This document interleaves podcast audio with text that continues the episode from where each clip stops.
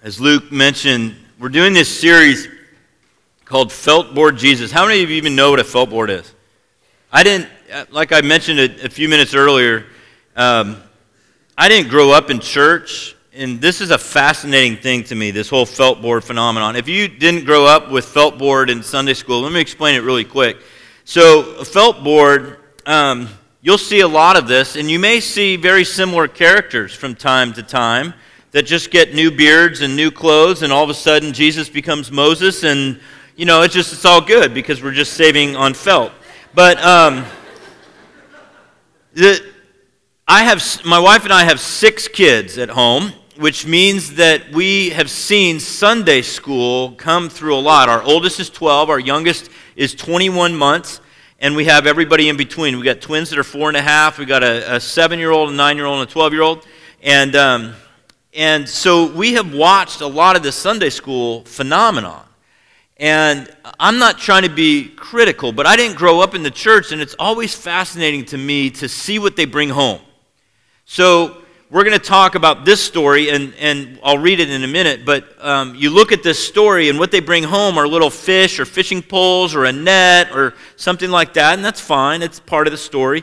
Um, but they've also brought home crowns and lambs and sheep and boats and all this kind of stuff. And we began to think about how the way that the, the Bible is taught to all of us. That, and the persons of the Bible and how they're taught to us. And sometimes we get really surface answers for really tough questions because we try to tell the Bible and all about God through a felt board. And so, what we're looking at this semester is this, this idea that, that many of the Bible stories, whether you grew up in church or not, some of the stories we're going to look at, you've probably heard of. Like, I, I grew up in Seattle, Washington, and by the way, four of our staff members are all from Seattle. We're here to evangelize the South.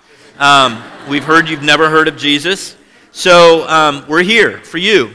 Um, on a serious note, there are seven of us on staff this year. Four interns, two of them are UTC grads, Will Dowry and Mary Alice Osmond. Don't clap, it only took them eight years, um, but um, they're not the brightest. So, um, just kidding.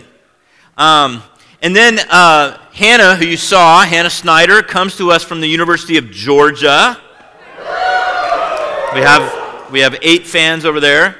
And then Thomas Bowman, who I saw last in the balcony, is from the University of Washington in Seattle. Go Huskies. Yeah. That's pretty sad. We have more Husky fans in this house than Georgia fans. That's scary. Um, our influence is growing. Um, but all seven of us are here to, to meet with you. We want to know your story. We know that this is a big crowd, and some of you might look at us and go, I, I don't want anything to do with you. But we're, we're here to have a cup of coffee with you, take you out to lunch, something like that, and we want to hear your story. Where we come from, the, those of us that are from, um, those are from Seattle and other parts, uh, Jesus was taught to us sometimes differently. And it's been really interesting for me to live in the South for 15 years now and learn a little bit about what I consider is, is kind of a different culture for me. And, and, second of all, because I didn't grow up in church either. My dad taught philosophy at the University of Washington, Seattle. I was raised with my older brother as an atheist. And I didn't want, I didn't even think that God existed. And honestly, I thought that people that believed in God were a little stupid. A lot stupid. Because they needed to, to depend on something other than themselves. And it wasn't until I saw my father drink himself um, and pass out every single night that I started to wonder if he was as smart as he was during the day. Because obviously there was something where his intellect could not help him uh, manage life. And that made me start to ask a lot of questions. And somebody handed me a Gideon's Bible outside my school. I started to read it. At that same time, a ministry called Young Life had started at my high school and came to be yeah, Young Life. I know we have a lot of Young Life people. Young Life is a big, big part of my story because I had a Young Life leader who sat down with me and shared life with me. and answered my ridiculous, stupid questions. And he showed me what Jesus was like. So, back to the series. Felt Board Jesus is our attempt to dive a little deeper at some of the stories that, whether you grew up in church or not, that you've probably heard the characters' names and you've heard the thing you brought home the craft, maybe. But is that really what the story's about? So that's what we're going to do. Tonight we're going to look at this story where my kids come home with fish and nets. And it's Mark chapter 1, verses 14 through 20. It's going to be up on the screen. If you ever bring your Bible to the house, nobody does anymore, but you know, you might be the first. Um, Mark 1, 14 through 20, I'm going to read it for us. After John, that was John the Baptist, was put in prison, Jesus went into Galilee, that's a region around the area, proclaiming the good news of God. The time has come, he said. The kingdom of God is near. Repent and believe the good news. As Jesus walked beside the Sea of Galilee, he saw Simon and his brother Andrew casting a net into the lake, for they were fishermen. Come Follow me, Jesus said, and I will make you fishers of men. At once they left their nets and followed him. When he had gone a little farther, he saw James, son of Zebedee, and his brother John in a boat preparing their nets. Without delay, he called them, and they left their father Zebedee in the boat with the hired men and followed him. So, the way that I've seen this story taught in Sunday school is you get kids to draw a boat or net and a fish, and the story is the story is go and bring other people to Jesus, fish for them. Okay? Now, hear me out on this because I'm going to say this almost every week. There is some truth to that. But is that what the story is really about? That it becomes about us and what we're supposed to do? Or what is happening here in the very first chapter of the Gospel of Mark that a rabbi, a Jewish rabbi, walks along a seashore, calls out to a boat, and a couple of okay, so it's a fishing pole, it's not a net. You should have seen me try to cut out a net. It was it was not pretty. But um and he says to them, Come follow me. Now, we need to dive into a little bit of history to understand why this was so profound. In Jesus' day, to be a rabbi's disciple meant that Jewish boys were usually required to memorize the entire Old Testament. Okay? So that is this on the left, my left, your right. Okay? Memorize. Memorize the whole thing. Okay? The Old Testament. That was just what you were expected to do. Then, if you showed particular understanding and insight into it, then you were allowed to progress to the next phase. And then, if you found a rabbi, a teacher of the law, of God's law, that you wanted to particularly follow, you looked around at the different rabbis, you liked the way that they interpreted Scripture, you would go up to them and say, Rabbi, I'd like to follow you. Okay? And that rabbi would then put you through some tests. Would put you through some tests and if you then became the best of the best, remember, memorize the whole Old Testament, showed particular insights, cut, cut, cut, cut, and then finally you were the best of the best, that rabbi would then invite you to follow him. So, Jesus walks along the seashore and he calls to fishermen and says, Come, follow me. No test, no memorization. In fact, these men and the next men and then the next were all of the people that didn't make it. They got cut. How many of you have ever gotten cut from something? Team, a club, or something. How many of you ever how many of you have ever been told that you weren't good enough at something? How many of you um, how many of you I didn't actually, I didn't think people would raise their hands, but I admire the honesty. How many of you then, when you didn't make the cut, and then when you weren't, when you felt like you weren't good enough, or somebody actually told you you weren't good enough, how many of you then began to tell yourselves, well, I didn't really want that anyway? Don't we do that? When we don't make the cut, when we don't get there, when we then we go something like, Well, I didn't really want that anyway. Build up a wall, right? You have to wonder if these men had been, already begun to do that. They said, forget the rabbi disciple thing. I'm just going to fish, be a fisherman. That's fine. But Jesus had another idea. You know, because here's the hard thing about the things that we do want in our lives. And then we don't get it, and then we convince ourselves that we didn't really want it in the first place. It usually comes back to us, doesn't it? We find that later on that we thought that we were over him, over her. We thought that we really, really didn't want to be in that club, that fraternity, that sorority, or whatever, that we, we find that we really did. We really did. It comes back to us in some way. And what's interesting in this story, and I think it applies to us too, is that Jesus went to those disciples and said, I know that you began to tell yourself that. But guess what? I'm here to say that you're now with me. I know you wanted that. And now, in my time, in my way, you get to follow a rabbi, and it's me. That's why I think they dropped their nets immediately and came and followed him. I've got some other ideas that I'll save for another time about what Jesus must have looked like and the way that he said it that made these fishermen leave their family trade and drop it immediately and come and follow. There had to be something about this person that is much more than a guy with a beard and a robe and a purple sash. Okay? It had to be more than that. So,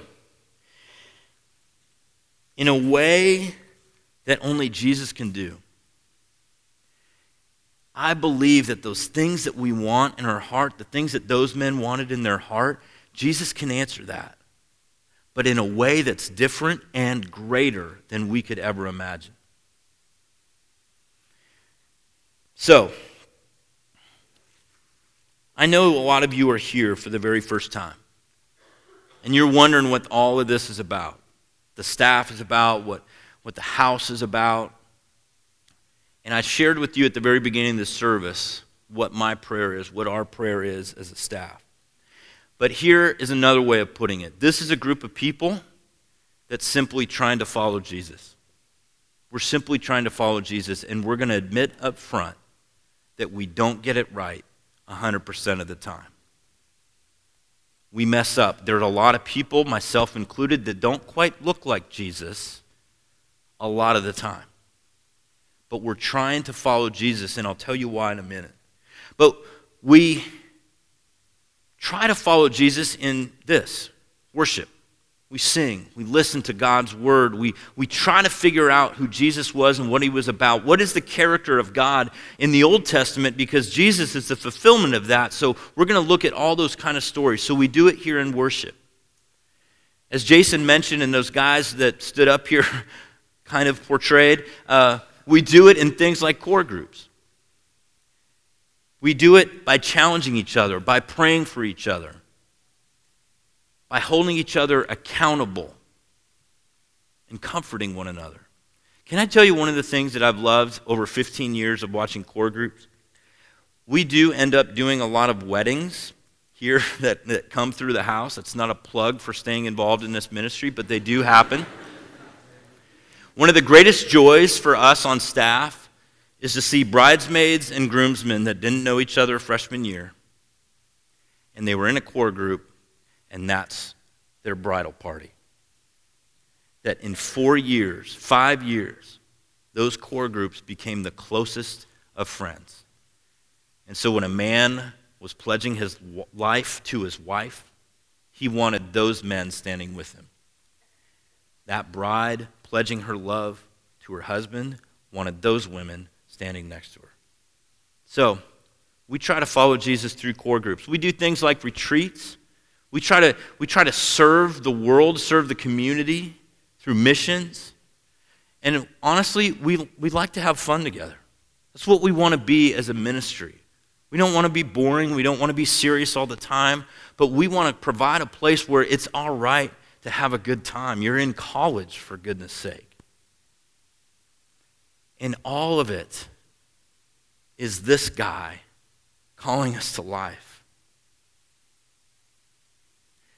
So, we're trying to follow Jesus. That's what the house is about. And why Jesus? We believe he's the Son of God who takes away the sins of the world. Now, those of you that are in Sunday school, have been in Sunday school, go, that is the Sunday school answer. I could have repeated that to you.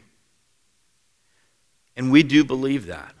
But he's also more than that. He's also more than that.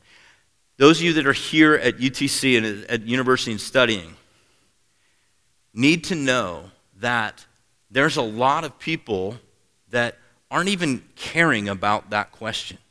Who can take away my sins? You know that already. Who can take away my sins? It's an irrelevant, it's an outdated question for a lot of people. But one of the things that I think that you should consider is this. Dallas Willard, who is a professor of philosophy at University of um, Southern California, says in his lectures and, and writings that every philosopher, every teacher, every religious leader needs to answer these questions What is true? What is good? What is real? And how do you live a good, real, and true life? And so, all of these classes, all of these people that are going to be presenting you with information over the next four or five years, so seniors, one or two years, depending on how well UTC has kept track of your credits. They have to answer that question because that's what we all desire out of life, isn't it? What's true? What's good? What's real? What's fake? And how do we live a good, real, and true life? So, Jesus in addition to being the one who can take away everything wrong that you've ever done and ever will done, will do, will, well done. Anyway, you know what I meant. He's the one that also can tell you what's real, what's good, what's true, and how to live a life that is real and good and true. And so Jesus didn't stop that day when he said, Come follow me, calling people to himself. That song that we, we sang, is that the right way to say it? sung, have sung. It, you know, um, I was a psychology major. I didn't use English. Um, the song that we sang before this, Come Away, he's still calling. He's still calling us. He hasn't stopped. And if you've never made it, didn't make the team, you didn't make the cut, somebody told you at some point, or you saying to yourself all the time that you're not good enough? If you don't think that you measure up, Jesus is saying, I know you feel that way.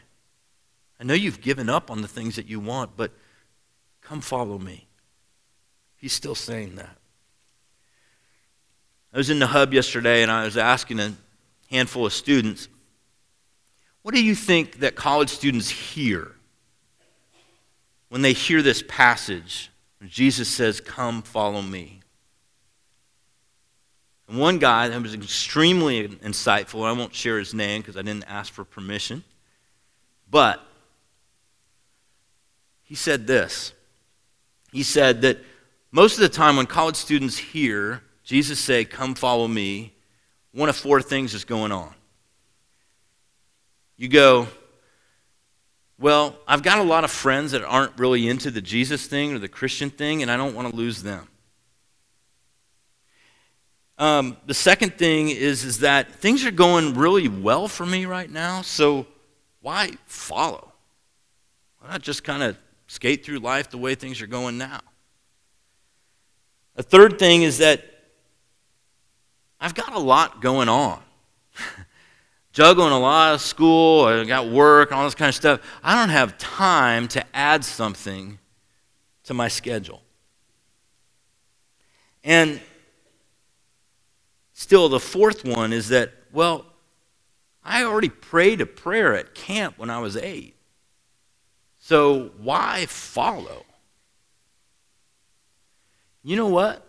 Those are legitimate ba- obstacles because I don't think that we've done a good job of presenting Jesus as one worthy of following with our lives every single day.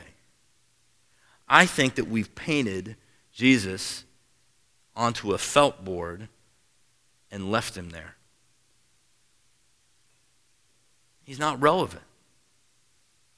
What would make these fishermen drop their nets and follow? What would make you say, I've got a lot going on, but Jesus is intriguing to me? So, I thought that that student had some great insights. And you might have some to add to it about why people may not follow. Let me make this case, and you can come up and argue with me afterwards if you want. We can talk about it. I think we're all following something. We're all following something. On the very first day of school, when I dropped my 12 year old son off in the carpool line, this is at Signal Mountain Middle School, I saw boy after boy after boy wear this Nike shoes, Nike Elite socks, basketball shorts, and a dry fit shirt. I'm not kidding. Athlete or not, it's the same outfit. I don't know who first started that trend, okay? But somewhere everybody got the message. They're all following that, whatever that is. You see, we're made to follow something. Some of you, this was my experience, by the way, in psychology. Some of you are going to get an A on one of your first tests in a major you never considered before going to college. And that professor is going to tell you, I think you've got a knack for this. And you're going to be so filled up with that praise that you're going to go, you're going to follow everything that that professor says for the next four years. Some of you ladies are going to have a guy say to you, You're the most beautiful girl I've ever seen. And you're going to go follow. Here's my warning. In both of those cases, ask yourself are they real? Are they good? Are they true? Because we're all going to follow someone. Jesus says, Come follow me. So, my question for you tonight is who are you going to follow? Let's pray together.